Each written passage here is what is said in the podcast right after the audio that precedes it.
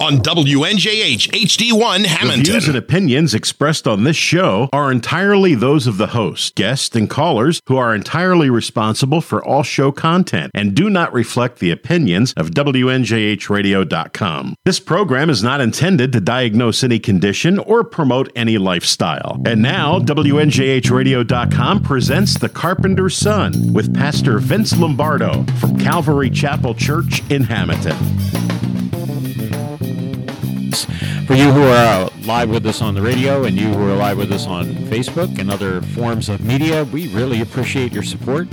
Uh, if you could smash that like button and click and subscribe and do all of those things that everybody else asks you to do, we're asking you to do them also. They help us to uh, be able to uh, reach more people and get the word out to many more. So please do that for us. Help us to know uh, that you're listening. Send us a comment. Feel free to send us a prayer request. We do take them seriously and we will pray for you. And as we will always do, let's begin with a word of prayer. Father, we come to you. It is good to be able to share your truth. And this evening, we want to encourage others to walk in the truth of who you are, to get them to know you a little bit better, so that we might have a greater confidence and peace restored to our lives. And we ask it in Jesus' name. Amen. Amen. Tonight, the topic Doc, it's good to have you with me. Guest this evening, Dr. Ken Irvis over here. We are going to have a discussion this evening. The discussion is concerning God sees, not just does God see, but how that relates to. Well, there's a, a problem going on, unfortunately, in America. And the problem that's going on in America is, well, I'm going to put it this way there is a current trend of biblical illiteracy. That means that people do not know what the Bible really says. There is an overall trend of religious illiteracy, regardless of the religion. There are some religions that are growing in number, and there are other religions that are dropping in numbers. But most religions that reported said that those who have even, we'll call it, joined their faith, don't know the foundational truths of what is taught in that faith.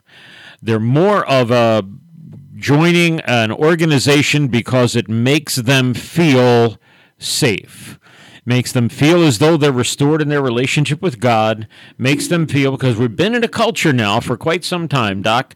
We've been in a culture where people are saying, nobody understands me, nobody gets me, nobody knows me, nobody cares about me. Does God care? And we tell them, of course, God cares. But the problem is that society, well, well, we'll look at some of these issues. Let me just give you some of the topics that have been on my mind and why we're going to discuss them this evening. One of them is this that there is a, a major focus on me. This is the me generation. It's the me too. The It's um, selfie generation. the selfie gen that's a good way to put it. The selfie generation. When we real I'm not bashing anybody that does it.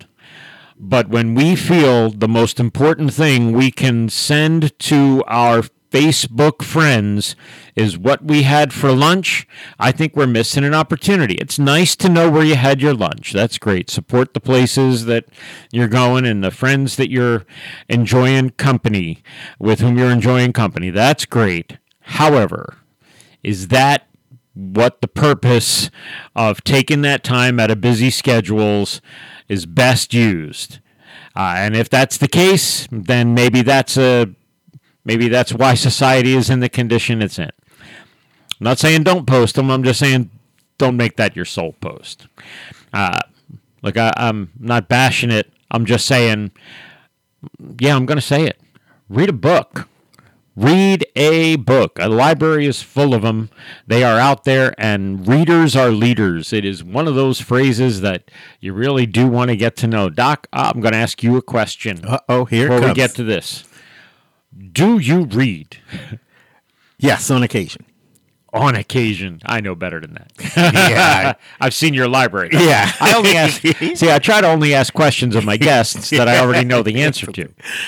that I think that's the policeman in you.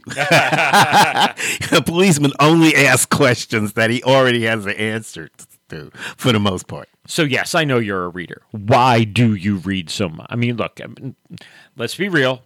How old are you, Doc? Really? Uh, I'll be 74. Uh, if you don't mind sharing, I, I don't I'll be put you on- 74. You'll be 74. You don't. I'm an look it, old man. but you're 74 years old, and you are up until recently you were a practicing physician. Right. No. Had to read. Had to, Read. of course, you had to read, right? But now you still choose to read. Yeah. And by the way, for last year and the year before, I personally really appreciate you keeping up on things, consulting with your old uh, cron. Uh, Not I don't want to call them old cronies. Colleagues. Col- thank you for the clarity. we can amend this and we can address it. And, uh, we'll have our producer delete that and add the word colleagues. Your colleagues uh, and your consults with them in order to navigate through some of the, we'll call it the information slash alternate information to try to come to some semblance of truth to be able to help uh, people navigate through their choices and decisions when it came to health uh, decisions they've been making over the last couple of years. So I want to say, for me and for my family and for the church family, on behalf of uh, us, thank you very much for being a studious reader. It's important. Why do you still read, Doc? I mean, I know that you. Information. Inform- why, why is information? Information. So, great. So you're going to gain information. inf- information uh, uh, uh, uh, gives you um, a handle up to act wisely. So if you don't have the information, Information you you can't. can't you can't make wise decisions. And what do you need to make wise decisions in, Doc? Uh, everything. Give me a Uh, for any instance. choice. Give me top three. Uh, top three. Health. Health, that's a biggie. That that's real. Finances. Finances, that's a biggie. Okay. Um, and entertainment. Entertainment, that's a big deal, Doc. See, you hit three right off the bat. I mean, I didn't even. And this was not it. pre-planned, No, I didn't prep you for it. I see that you, you came prepared with the, with uh, the word of God for sure. But you know, I, I just I want to know why you why you continue to learn to amass information. but to want to go uh, on. e- and even one this. that's bigger in times of stress having information helps how does it help? it helps by giving you a perspective on the elements causing the stress So, for instance, a news flash happens. So it's 70 some days ago. Uh, Vladimir Putin invades the Ukraine. All of a sudden, the world goes, Holy moly, look at what's going on. And immediately, before the second banner flashes across their, their screen, they've already decided who's right and who's wrong. Yeah. Because it's based on headlines. it, it is all based on headlines. And the headlines have given us so i would believe I, and I'm, that's why i'm uh, encouraged to hear what you say because i did some independent reading. I wanted to find out all of the reasons. You know it, it just seemed odd to me that all of a sudden vladimir, vladimir putin is uh-oh villain number one. He adolf hitler and and joseph stalin. Joseph stalin. Tojo. All right, Tojo. They are way up there in now villains in uh, recent history, and I'm thinking, but he knows that that there are consequences for actions. And what is the gain? And what is the potential loss? And what is the hurt to his people? And what is, you know, and you start to look at it. it's more what is the miscalculation And then you find out what is the miscalculation. And then you hear what's going on everywhere else. And then you see who's politicizing. I just I'm going to digress here for just a moment. There's a, a new uh, uh, documentary out about Three Mile Island. Now, Three Mile Island in 1979, I believe it was, had a uh, a problem with the core. One of the uh, I'm, I'm going to get it wrong. I am not a physicist nor a scientist. I'm just an observer. So I'm going to use the vernacular that I believe best describes the conditions. In order for a nuclear reaction to take place, when their nuclear reaction takes place, the reactor and the nuclear fissionable material has to be kept cool by fresh water flowing into it constantly. Apparently, there was some problem with a valve. Fresh water didn't get into the chamber. The water heated, superheated, and there was the possibility of a meltdown. Yeah, but they dropped the rods. But that's not before the water got superheated. Okay. Now, we had just a week before that seen a movie called The China Syndrome. Yep. Not a half bad movie, but it talked about nuclear reactors and what would happen if, and if there's a meltdown, it could theoretically melt all the way through the earth, all the way to China. Now, we know that scientifically doesn't happen, but that was what they called it, the China Syndrome. And then a week later, after the movie comes out, we have this happen. Now, the superheated steam with a level of radioactivity was released into the atmosphere. Mm-hmm. We also know that in 1980, I'm going to get the year wrong, 80 something, Chernobyl, 86. 86, Chernobyl had a similar event, No, had a much worse event. meltdown, and there was much superheated radioactive steam released into the atmosphere. We also know, or we're told, that every other nuclear reactor in the world, as that radioactive plume passed by, released superheated radioactive steam into the atmosphere because it disperses much of a liquid into steam that is very expensive to transfer and store for almost an eternity.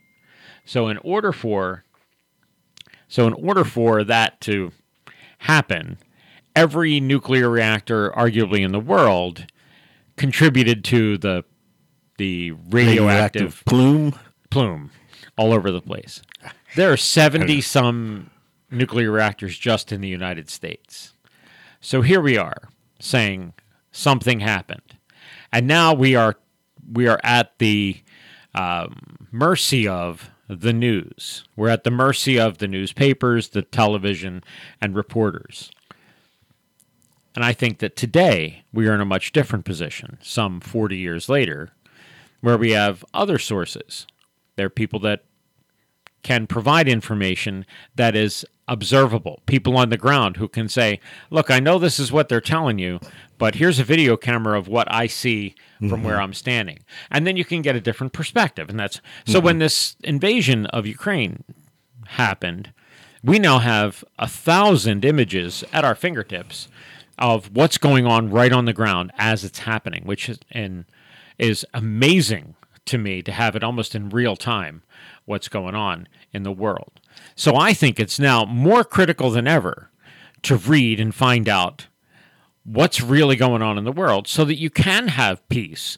So you don't have your peace robbed of you. So you're not just led from one scary tale to the other. From That's that's true. And as far as that whole conflict is concerned, I, I, I I'm kind of like looking at it uh, from a military point of view, but I'm not going to be invested in anything until 90 days in. why 90 days? Well, that that's three months, and that that's going to determine whether this is going to be a long and protracted uh, uh, conflict, uh, which I think w- one of the major parties is uh, uh, didn't count on, uh, or or it's going to be negotiated. Okay, so why are we even talking about? it? I mean, the topic is supposed to be God sees. Yeah, the topic is supposed to be the religious views of Well, people. well, God sees this, and God knows that was going to happen. because I want us to know. I want us to be aware. You know, we all have a we all have an opinion, and there's not a person I know that does not have some opinion about what's going on over in Ukraine. And most of the opinions then boil down to this: How can we help? And I love that because uh, most of the people that I know, and the people, in- especially, and listen, shout out for the town of Hamilton and the community around us, Calvary Chapel specifically, and I'm sure other churches are are wonderful at this also. But shout out to all you guys because your concern is how can we help the people? The politics, you know, they'll they'll sort it all out, I'm sure. We're praying for the people of Ukraine and we're helping to meet the need of the people who are hurting as a result of it. But opinions are running wild. We need to know that there's we need to read and we need to read more than just the newspapers. What we do have available is we have a book. And the book is called the Bible. And the Bible tells us that you will see this happen more and more frequently. You're going to see things like famine. A word is called pestilence. And pestilence is what we just experienced, which is what? a plague. A plague. Yeah. So what we would call the pandemic, God's word calls a pestilence. But it also includes um, any kind of disease in the plants. disease in the plants. Listen, I I'm not I have no idea what the farmers are fighting, but I know they fight vigorously. Vigorously, yeah. And if they get a new uh, organism that cuts into uh, uh, uh, the uh, food supply, What- that's well, that's da- that's dangerous. and when we so I want to take us to the place where we, we spend uh, an amount of time, whatever the amount of time is, looking and seeing what's going on in the world, and we have uh, follow ups and we're familiar with, and you know, fortunately, um, things like the Kardashians are not as mm, super focused on the radar as other things, and I, Well, this, this this this conflict definitely took a lot of people's attention off of that. Well, good because it should. But let's put it on the on helping people that are hurting, regardless of the, But the it- but it- cause. It, it puts us in the gives us a better perspective. But if you know your your your your Bible in in uh, Matthew twenty four and twenty five, he said there are going to be wars and rumors of wars. And what does that mean? Wars and rumors of wars. Well, there are going to be conflicts that we see right now. I mean, when this broke out, I got a lot of people thinking, is this the beginning of Armageddon?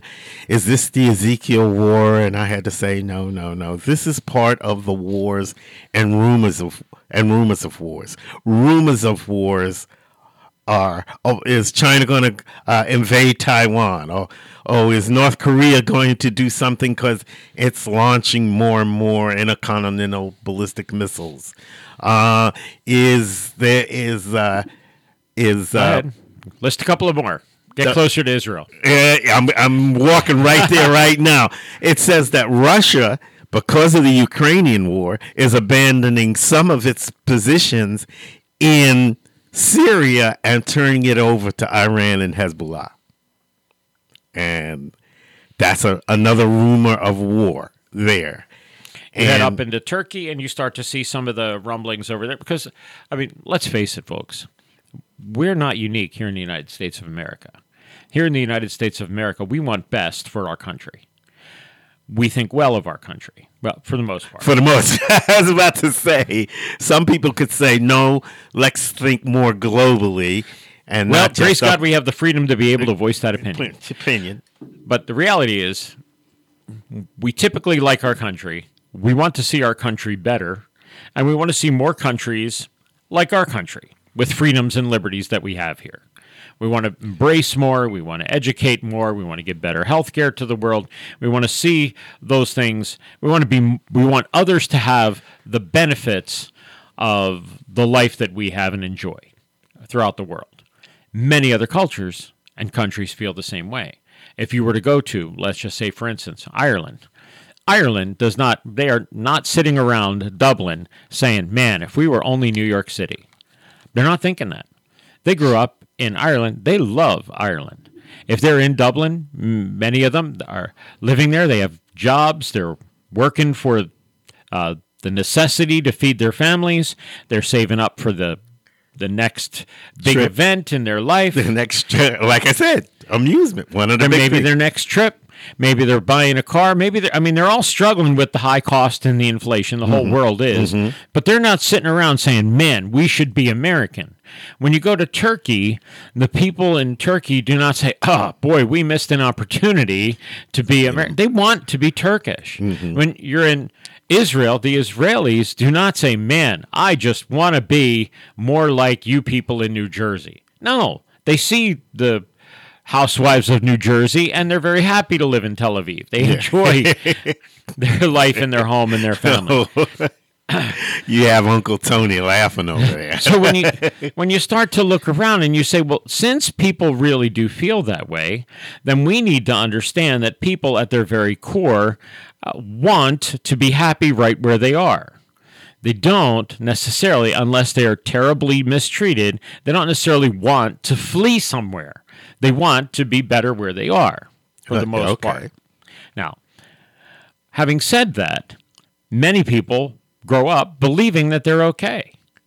and they're okay with their government. They understand their form of government, and they're okay with it. They they grew up in it. They understand it.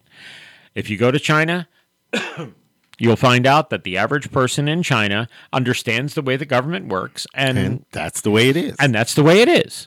You know, whether they are in agreement with it or disagreement with it, they are much more quiet about it than we are here in the United States, where we're more vocal about we- Everything. We, feel a right to be vocal about everything. um, however, but they have it, and they have a worldview, and they have a view concerning religion.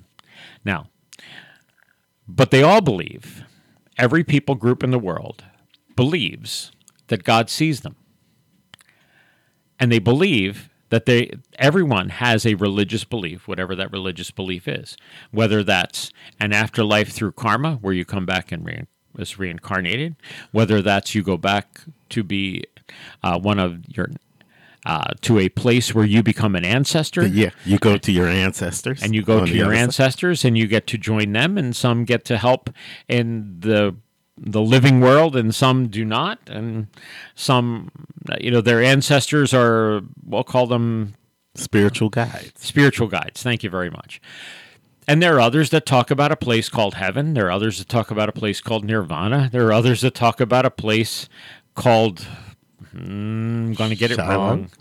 wrong. Um Thule is a place of the gods Oh, you're you're talking to Norse, Right. Norse, So, I mean, everybody has a religious view, and there's or, a, or had because that got switched over. Most of the Nordic countries now are Christian. Okay, so typically people have a religious worldview, and they believe that there's going to be a heaven.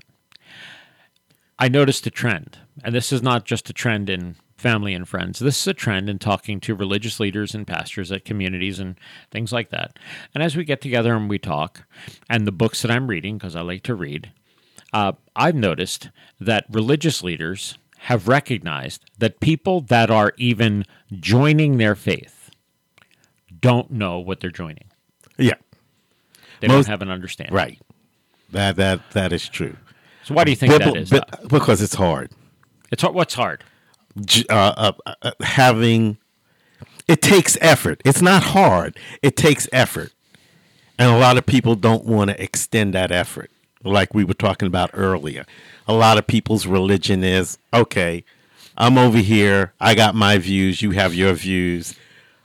We're just going to leave it at that. And another group of people said, "Well, I grew up as fill in the blank." So I respect those people who really practice what I'm supposed to practice. Then those there are those people who kind of like um, have a uh, not a have a have a habit, okay, of I, I practice the religion now. Did your mom have a? No, my parents really didn't. My parents, quote, didn't become, quote, religious until they were older. In fact, when I was a teenager, my mother and I used to discuss religion because uh, essentially we were both babes in the faith. And we'd have argue not arguments we'd have discussions. And and and i'm really it wasn't arguments we argued about other things about my politics etc but we had discussions about religion that took hours and she had to go to work late and said i had to have a talk with my son uh-huh. which was totally true uh-huh. but it was i held her up because we we were engaged so much and my father kind of like sat in the background, kind of like how your dad did it until he moved to Pittsburgh. And then we saw how really religious he was.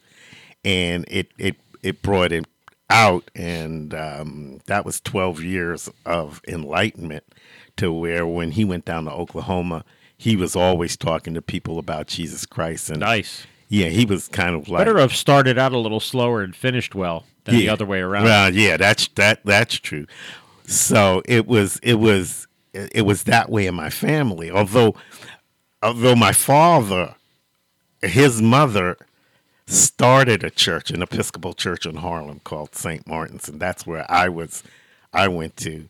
And his grandmother started a Seventh day Adventist church across the street. Hmm. So you know grandma and great grandma were kind of like So you think you got the truth, huh? So you think you got the truth, huh? so it was interesting. He came from that, and that's why, because of that conflict, that's why I think he was more subtle because he didn't want to take sides. Right, because you got grandma. You're going to make mad. Yeah, mom, mom, I love your church. I'll go to your church, and but you know, grandma's church is across the street, and I'm gonna follow pops because he's really in a bind between his wife and his mother. So they kind of like retreated, and they were very kind of like introspective when it came to to about that? religion. Well, I don't know about about you and your. I'm, I'm learning about you mm-hmm. and your your family background. In my family background, and this, this seemed to be fairly common in many of my family, and that was that the fathers made religion important. Religion is very important, honey. Take the kids to church, and it was mom took the kids to church. Dads were. Uh, I identified as Get this the- is my religion. Get this, Go me ahead. and my brother went to church by ourselves. Really? Yep. See, no, that's, that's because interesting. because my father knew so many people because of the two churches on either side of the street. right.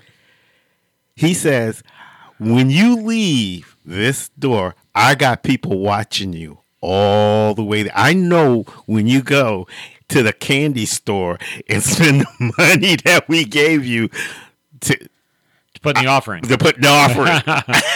and so, you know, like he says, I never, ever, ever wondered whether you were going to be harassed because of his reputation in Harlem at the time and Nice. the, the two churches. So we walked there, and it was safer. So we walked down to 125th Street, which is the main street, past the Apollo and everything. Went to Lenox Avenue, made that right hand turn. You know, looked at great grandma's church, and then walked into grandma's church and walked back. So you know, and whatever our shavings off the top, to the oh, candy. Oh, my store. goodness. Oh, okay, we didn't we didn't hear that. Oh. All right. Yeah, I- oh I- God! but God saw it. Yeah, and God he saw said, it, and that was a typical God, little Uncle boy. Tony, you got something to say. all right, let's go back a step. What You're mentioning about people and everything going to church. I guess my generation had made the change. I would say that church is not number one. Everything else in their lives is one, two, three. Right. Well, in your, I guess, the correct word would be your pe- professional opinion. In my professional opinion, my generation dropped the ball.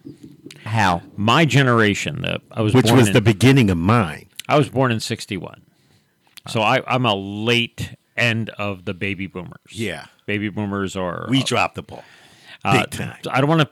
I don't want to bash baby boomers. Yeah, I, we I- did. I'm Oh, part of it. And here's the reason: we relied heavily on grandma. Right. that fathers felt it was important to have the religious connection.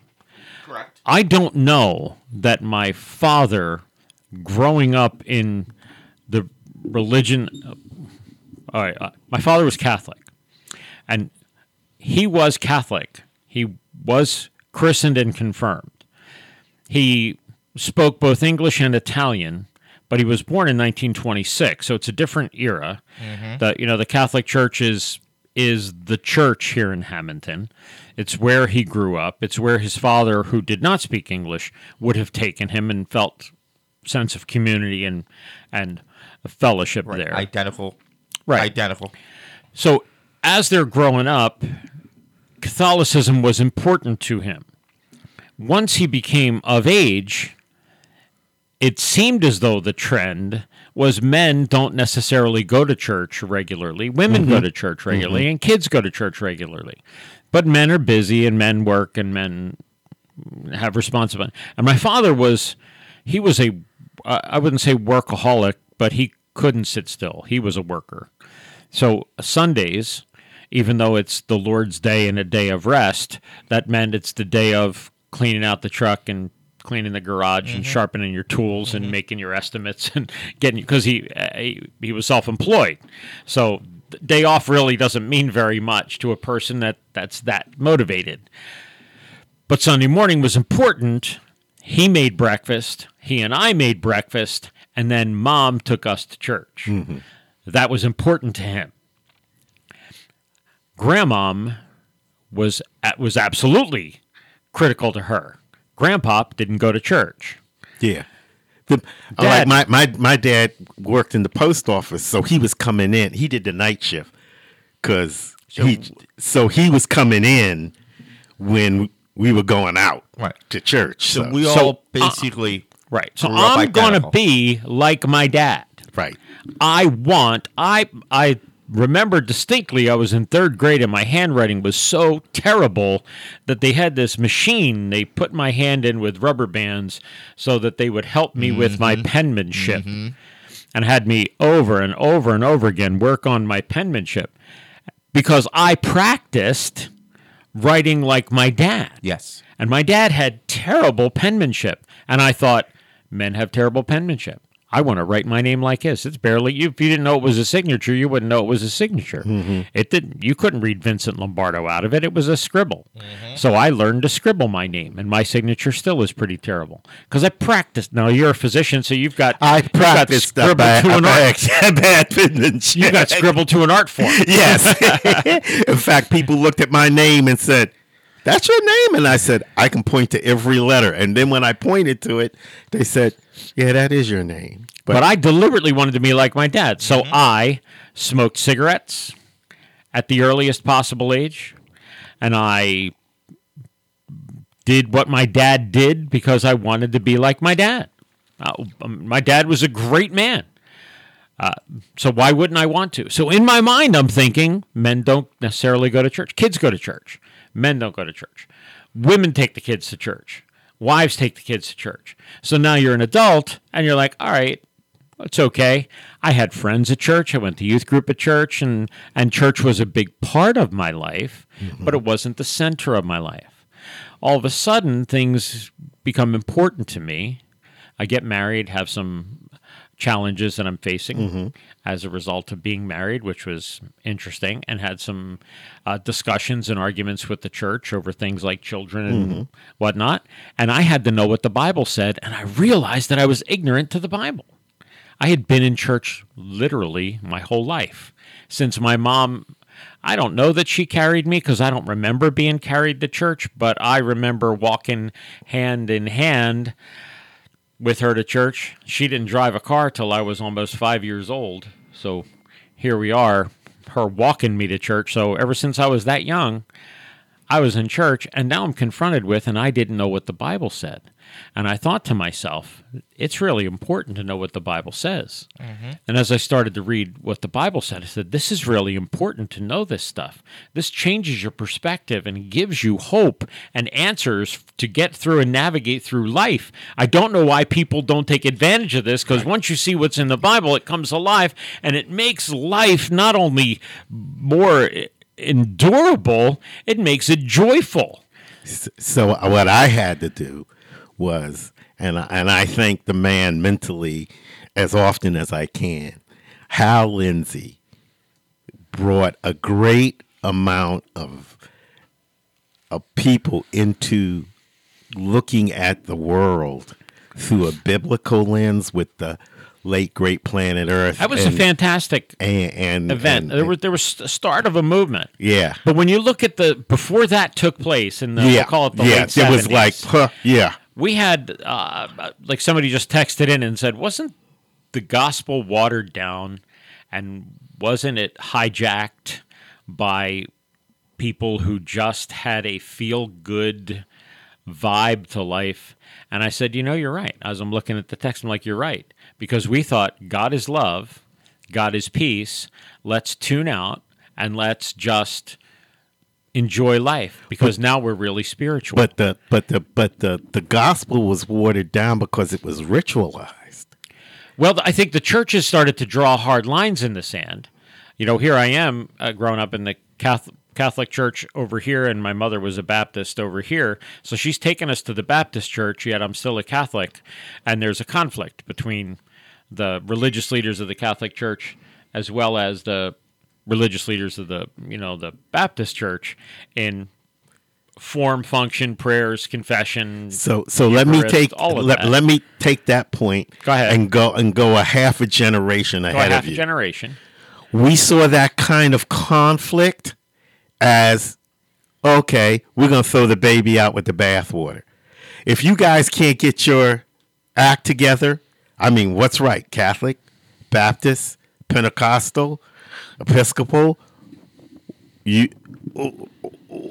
you guys can't get it together, we're walking away from it. And that's when you had the society say, Is God dead? And you had all of this out in the 60s when you were a kid. Right. But I was in college, God is dead. You had the war.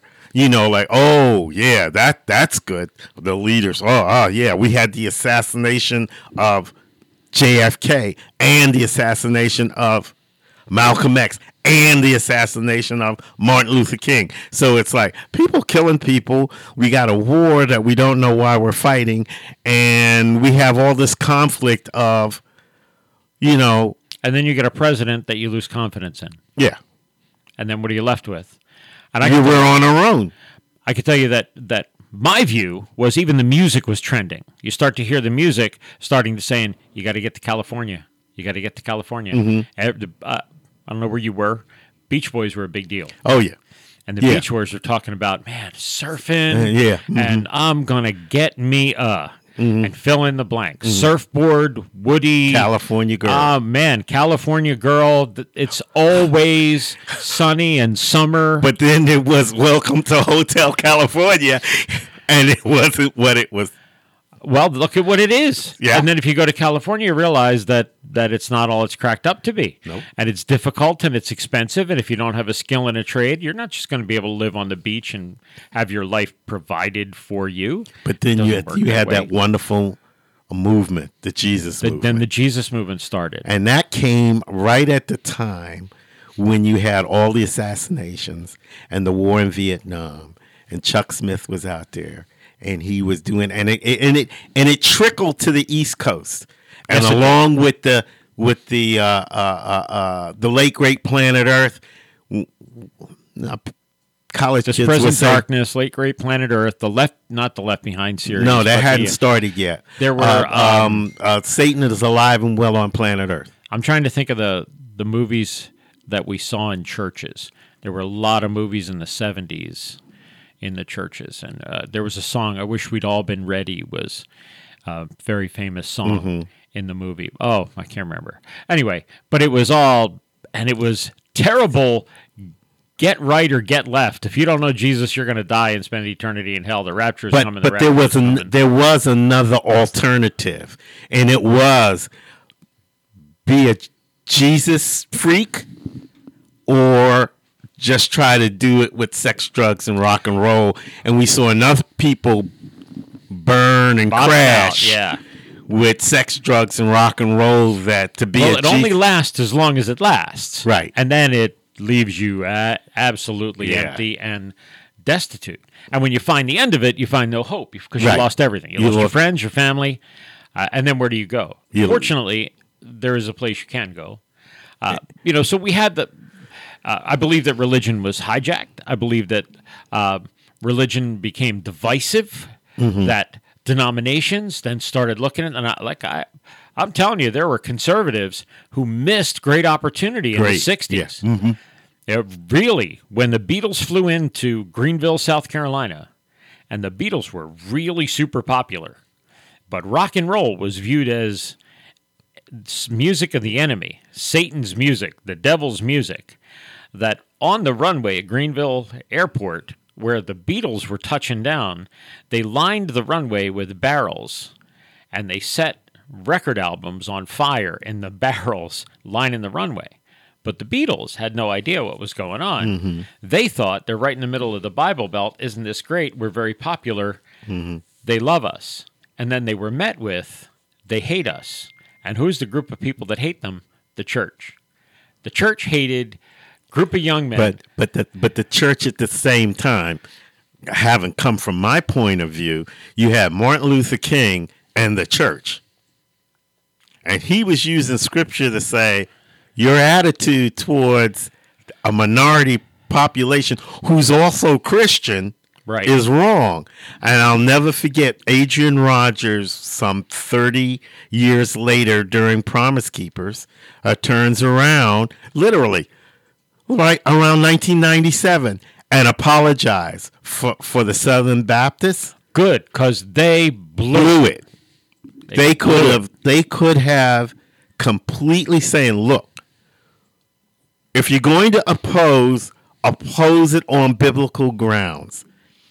And that's how um, Martin Luther King actually mobilized the African American community because they said, hey, let them have what they have and we'll have what we have. And he said, no, you cannot, you know, how can you say, I love God who you can't see and hate my brother who you can? You Right. can't let them do that. So he based that whole thing on a religious point of view. So in the African American community, is either, hmm, I'm gonna go with Malcolm that essentially said, let them have what they have and we have what uh, we have. Or you could go with Martin Luther King that says, hmm, if you say you love God, but you let your brother hate you and not tell him, then it's on you. And that's how it that's how it broke down.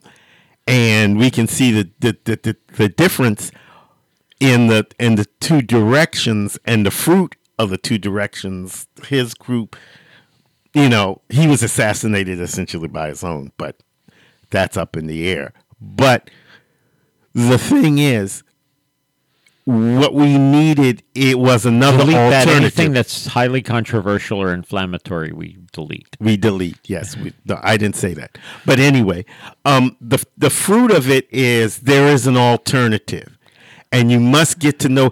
So, so here's and here's where I, I want you to take this. The alternative that you're talking about is you have to know right, how, when you grew up, you're telling me you didn't know no, it ain't. because your family didn't teach you. No. I'm telling you, I didn't know. And I was in churches. They assumed I knew because you were there. because I was there. And I had my own Bible with my own name embossed on it, and I carried it with me to church every week. I got married. I am proud of my Bible, but I needed it, and I opened it up, and I found I still had pages stuck together. That is a terrible misuse of the Word of God. I, and it's not the church's fault. It's my fault. I did not read it. I was I wasn't but- encouraged to, but I But did. that's not. the thing. But that's the thing.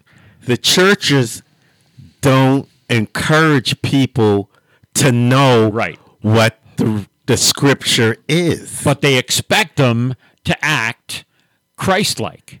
Don't they say this is an attribute of Christ? Christ is love. How can you hate your brother? And they'll take every issue, and I mean every issue that is the top 10 issues on Whatever. social media today, and they will ask you a question.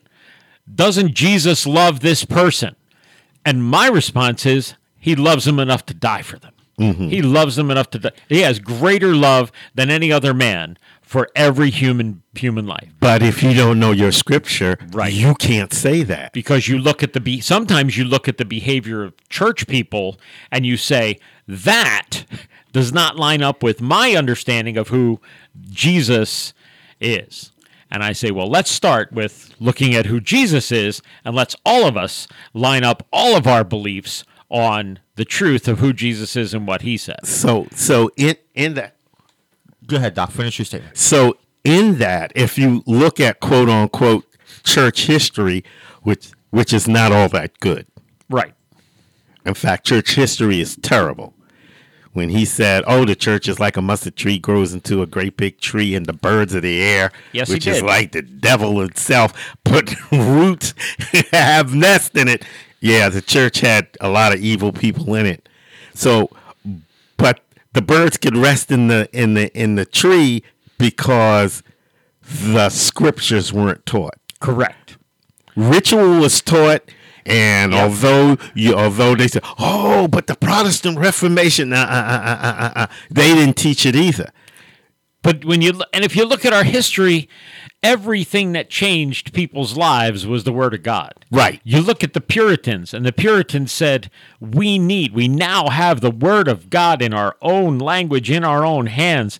Let's read it. They used what was called at the time the Geneva, Geneva Bible, right. They're reading the Geneva Bible. The printing press came out. Now people can get copies of the Bible. It's not just chained to a pulpit in a church somewhere over there. It's not kept in a library somewhere in the center of the big cities, not even in your town. You may not mm-hmm. even have one in your church. Mm-hmm. Right. Now, people can have the Bible and they're reading it, and it changes lives and it changes nations, and people become more like Christ.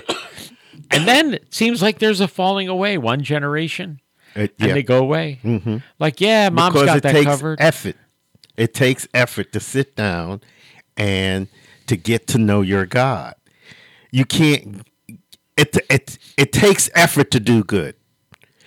That's what I think people so, don't so you understand. say it takes effort to understand the Word of God? Yeah, Yes, it does. it takes effort to be married.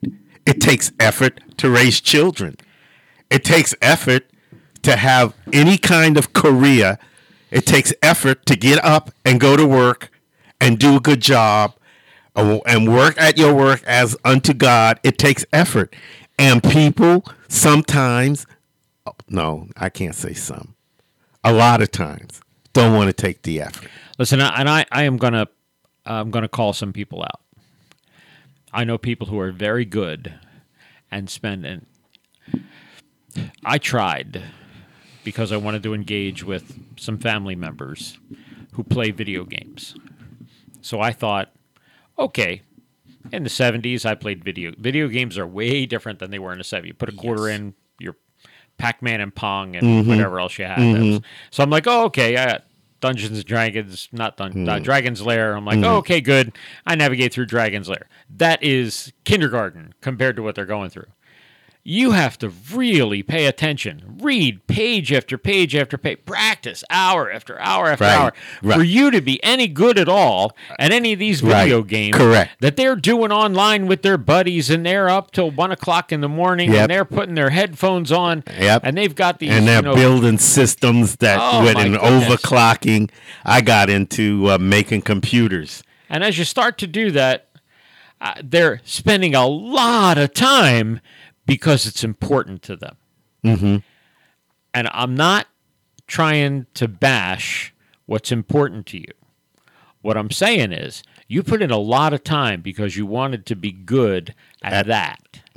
Some people put a lot of time in because they want to be good at martial arts. Some people put a lot of time in because they want to be good at a musical instrument. Put a lot of time because they want to be good at whatever they want to be good at. So What should we do with the most important book right. that has ever been written? The most important decision you'll ever make is your eternity, Jesus Christ, and how he wants to influence your life. I'm saying you should put the effort in. Thank you for, for doing for that. the mo- for the for the most important aspect of your life. The most which important is, aspect of which is life. your eternity. If you want your, I mean, I would argue that your marriage is more important than your extracurricular activities. Right. So uh, there's there should be no no argument to that. How do you have a good marriage? You put a lot of effort, Effort in. into it. Yeah.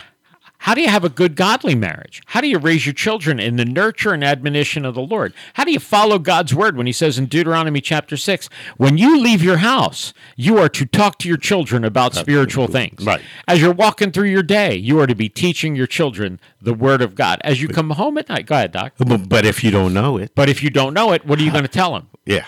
Uh, ritual. Ritual. What else are you going to tell them? Uh, you're going to say um, uh, the principles uh, expounded by the church. So, so you, we have Uh, now what a- you make up. So we have a group of believers that may go to church, whatever church they go to, and they go there because it's a ritual. I know I need to do this. I know I need to do this. I know that that, that this is where God would want me. This, That- and this is the way we've always done it. That's the way we've always done it. That was a good sermon, things like that. You know, I really got a lot out of that. That's and that's a level. That's a level of commitment. Mm-hmm. But there's a deeper level of commitment. And sometimes deeper level of commitment is goes beyond that and says, you know what, I really want to get involved. So I want to get involved. What, what can I do? I'm gonna become an usher and I'm gonna help people and I'm gonna hand out bulletins. and Park I'm gonna do park cars. I'll park cars. That's what I initially did. I'll help people. You know, uh, uh, I want to get involved with them. Some people go further and they're like, you know, I really want to learn how to teach a Sunday school class. Well, great. We want to teach you how to teach a Sunday school class. That's fantastic. Some people grow a little deeper and they're like, you know what? I think God's calling me and get a hold of my life. You're taking a short term mission trip. I want to be able to go. Some people go a little deeper and say, I want to know how to be able to interpret and read the Bible for myself so I can help make disciples. We're commanded to go and make disciples. We're not commanded to make converts. But the thing is this, sometimes that scares who's ever in charge of that church. Now I'm going to blow your head up a little bit. Go here, ahead. okay? You aren't one of those kind of people. Some pastors, if you come there and you're more hungry and you're reading on your own and the Holy Spirit is talking to you, they start to get scared because are you trying to usurp my authority because people are coming to you and asking questions? And it's like, no, okay. And it's like, you sure? Well, I'm just reading the word and this is what God's told me, but I didn't tell you that. Ah, see, and Well, you can have you can get into churches where there it's a lot more controlling. See, Chuck Smith said, "Go out and learn the Bible." Right. And if you go out and you go to God and learn the Bible, then we're going to be on the same page. And Chuck Smith, he found people, taught them how to study the Word of God, and then got them teaching the Word of God. He was it was a man who was not intimidated. That's it. Uh, my- Because he, my he pastor Gary Lawton was not intimidated. He was encouraging to me. Let me help you get on a course of study so that you can. And I um, love them, still love the man. We're going to Israel together next year. I mean, uh, but he invested in me. I, I have people I'm investing in. I want I want people to grow. Uh, I want them to get an earlier start than I had, so that by the time I mean I'm 60, almost 61 years old. By the time they're 61 years old, I want to have, I want them to have amassed much more and greater knowledge than I've amassed because I only started when I was 26. So at 26, oh, yeah, I'd been in church since my my whole life, and I had been baptized, and I had had my own Bible, and I went to, so I knew a lot of the Sunday school stories, but I didn't know how to deeply apply the Word of God, and didn't start on that course until in my my mid to late 20s. But but And you continue growing, but I want them to start sooner. but but but but that's the thing that scares a, a lot of whatever well I, let's just stick it to christianity because christianity you have the holy you're supposed to have the holy spirit in you to to interpret and expand the the word of god inside you whether you hear it and you read it and you, or you read it and you hear it and it reinforces all all the time um and if you have a controlling kind of ritual kind of habitual kind of traditional and god takes you out of that because it isn't biblical right. See and and that's and that's that's the problem with god will see you if you desire to see him You know, and God sees us. I, I want people to know you're you're walking around life wondering if anybody cares. I want you to know somebody cares. Yeah. I want you I mean I can't tell you how many people post and wonder if, you know, when it's their birthday, wonder if anybody's going to wish them a happy birthday. And I feel for them because they might not have a whole lot of friends. I, I feel bad for them. But I can tell you there's one who loves you and is closer than a brother. He'll love you that much. And that's that's our Lord Jesus Christ. Does he understand us? Yeah, he sees us. When he sees us in Genesis chapter 16, when he saw that young handmaid, uh, she said the first time in the Bible, God sees me. God sees that's me. the first time in the bible It's hard, you know, when you're like, ah, does anybody actually get me? God gets you. and, God Go- gets and you. God God always sees um like your your sermon uh yesterday woman at the well Yeah. God saw her God saw. he sees he sees me like uh, the nobleman God sees me. Christ's whole ministry was I see you. I know you. I see you. Let me help you. I see they- you and let me help you. And, and I, I'm going to hit the core of it because we're going to end in just a few minutes. The core of it is this they did not know that God cared about them. They knew that there is a God. They knew that there is probably some day of reckoning, judgment, whatever it is, where I'm going to have to face him. And I'm pretty sure that I'll be on the right side of whatever it is, the hammer. I'm hope. I hope. I'm right, right, I hope I will. I'm told that I will be because people that I trust, you know, my mom, my dad, my grandmom, you know, they're telling me you'll be fine. You'll be fine. So I'm clinging to that hope. And then all of a sudden, Jesus comes on and he he wants to expand that, but he he doesn't allow me to just get away with that. He said, "Look, this bumper sticker religion you got is not sufficient. The refrigerator magnet theology is not going to save you." Having good thoughts or kind words or sending thoughts to someone who just, you know, uh, we're sending our kind thoughts to the people over in the Ukraine. Your kind thoughts, I guess it's nice that your heart is that way, but they mean nothing. If you don't have a relationship with God, God can't hear your prayer. If God's not hearing your prayer, then who are you praying to? yeah. If you don't even believe in God or you believe in some kind of a higher power, how are you going to get this some kind of higher power to do anything when you don't even know? So Jesus Christ came on the scene and he says, I want you to know, I know you. I see you. And then he asks him, he said, Have you read it? Have eh, you read it? But but in, even in that, I know you. Won't you get to know me? And that's But how do we get to know him? You through His Word. through his word. So Jesus said, It's breaking my heart because you, and, he's, he's gentle with them. He's even gentle with the Pharisees. And I love the fact that they were, they were out to get him and they were hurtful. They eventually would put him to death on the cross. And yet he was gentle with them at first. And he said, Have you not read, gentlemen? Have There it you is. Not read? And that's the key. The key is have you not read? Have you not gotten to the word and contemplated the word? The thing is, we have a book that is perfect. Yes. And Yes, that's what people don't realize. They say, "Oh, that's that's just a book." No, that is this is a book that is perfect. The- But- but he a book, out. I'm reading a book on inerrancy. And uh, Fuller theological seminary saw the evidence of quote unquote evolution, and, Right. and and then went, oh God, we're on the wrong side. Well, maybe it doesn't contain the whole truth. Maybe it contains some. We're not on the of- wrong side. You Yeah, and but but, but but they didn't they didn't realize it, and Right. they abandoned, and that has a cascading effect as much as Orient or Origin had a cascading effect. Uh, uh, when you get off of the Word of God and go on. You know, Aristotle said, Uh, you know, but we got, we got three minutes, so I'm going to end with Yeah. this. So Jesus came to people and he asked them the question, "Have you not read?" And they're like, "Well, of course I've read it." And he said, "Did you read Read it, or have you had it in your possession?" it is. you know, I, I had my Bible and I listened to sermons and, you know, radio stations are good and, you know, sermons on the radio, they're, they're helpful and effective and podcasts are good and encouraging, but they're not a substitute for study of the Word of God. So Jesus asked them, he said, have you not read?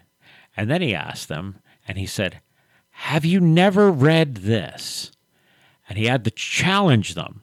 He's like, you guys don't even generally read it, but have you read this to know? That's the question. Have you you want to find out these questions and get answers for them? Have you never read the Word of God? But the thing is, they hadn't.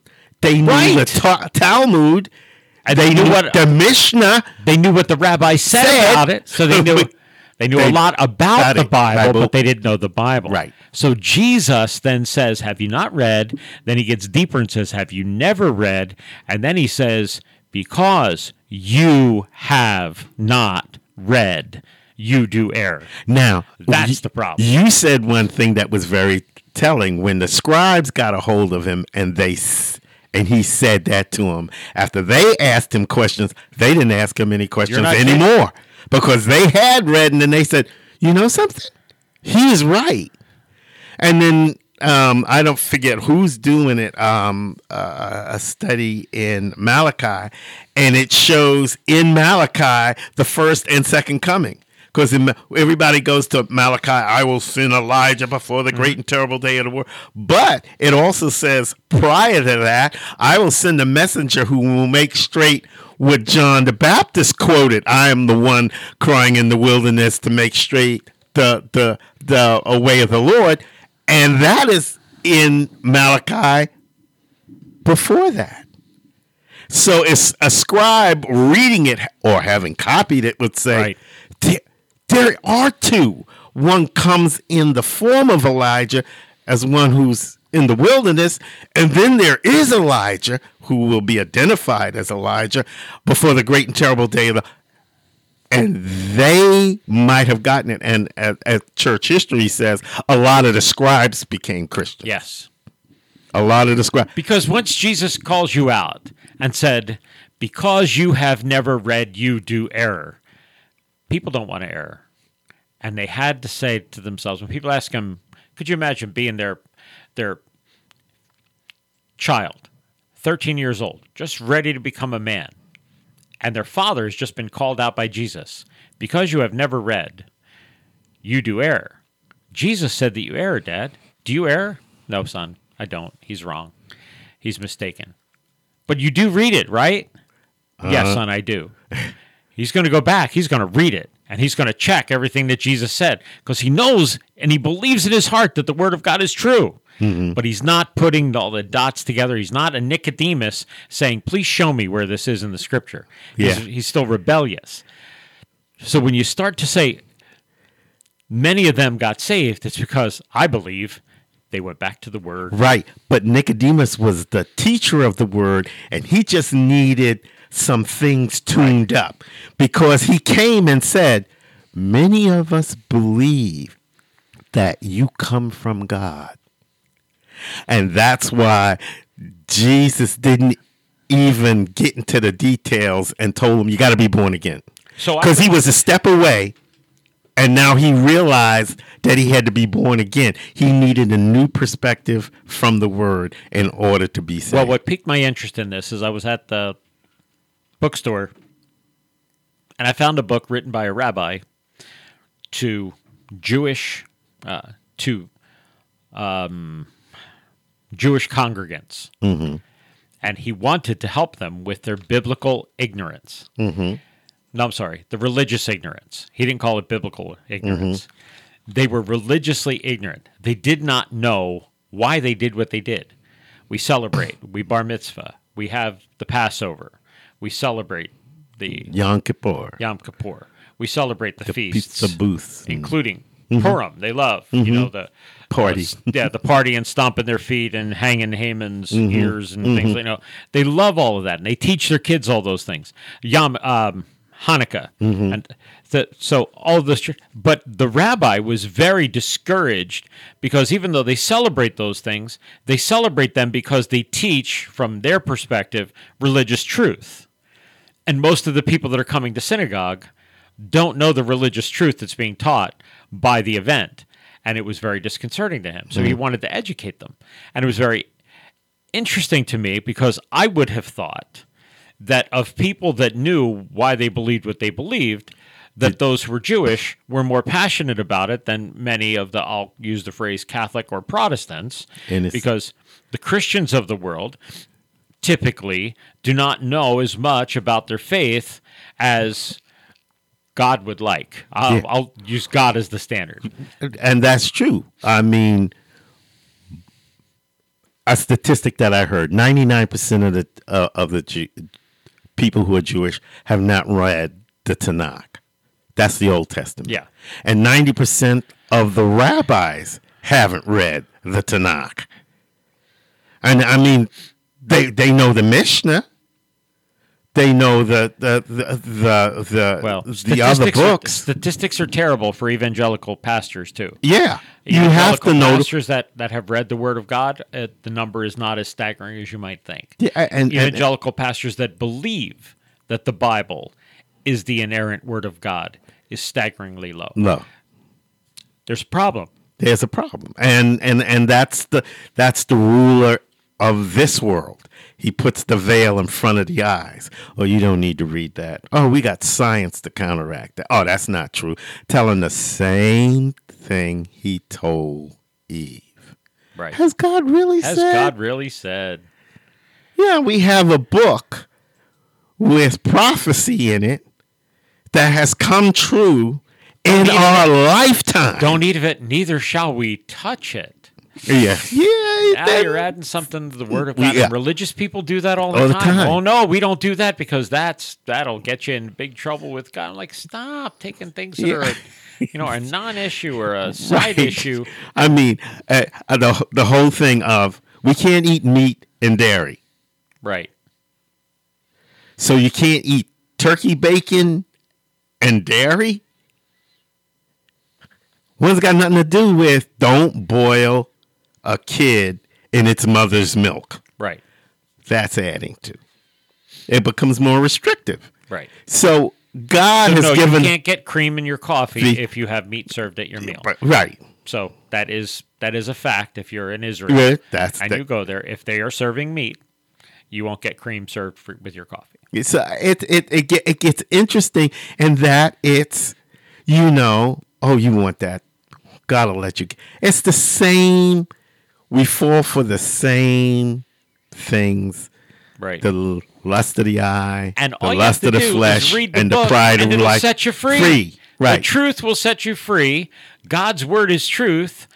Know the truth and be free. and and the and the thing is there's quibbling on quote unquote the scientific stuff but then it comes around to oh the bible said that bible did say there Yeah, were rivers the in the of Job sea and talk about Yeah. hydroponics and how Yeah. water is formed Well, from the vapor and oh my Yeah, and it's like- carry the water. uh, yeah how did they know about that Yeah. so when they see get this they see uh, uh, sedimentary rocks on mars they say it must have been water but on earth it's millions of years laid down Uh, uh, and it's like wait but a minute just read, Read the, the book. book.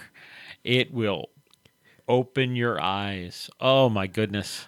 It opened mine. and you just can't read it Well, let's start there and then study it to show yourself approved. yeah you have to one have a relationship with the author Well, that's why Jesus said, Go into the world and make disciples, baptizing, not go into the world and make converts. Churches, churches need people who are equipped to disciple others. I know it's nice to have people attend church. not go into the world and attendees go into the world and make attendees Right. that's not You know, I'm glad people are in church and hear the word of God and come when they come. That's great. But I want them to dig deeper. I want them to know the word of God for themselves. I want them to be fully equipped. So thank you, Doc, for lively discussion. yes We're going to close in a word of prayer. Father, we come to you. It is amazing that you provided us this living word, uh, truth, the holy gospel. Thank you for Jesus Christ coming to uh, reveal the heart of God the Father to us. Thank you for him, the word becoming flesh, and for his being willing to dwell among men. Lord, help us to know your word better, to know your son better, and to live a life that is now filled with joy as a result. And we give you the praise in Jesus' name. Amen. amen Shout out to all the callers. Shout out to those who send in text. Shout out to those who pay attention and, and view this. Thank you very much for your.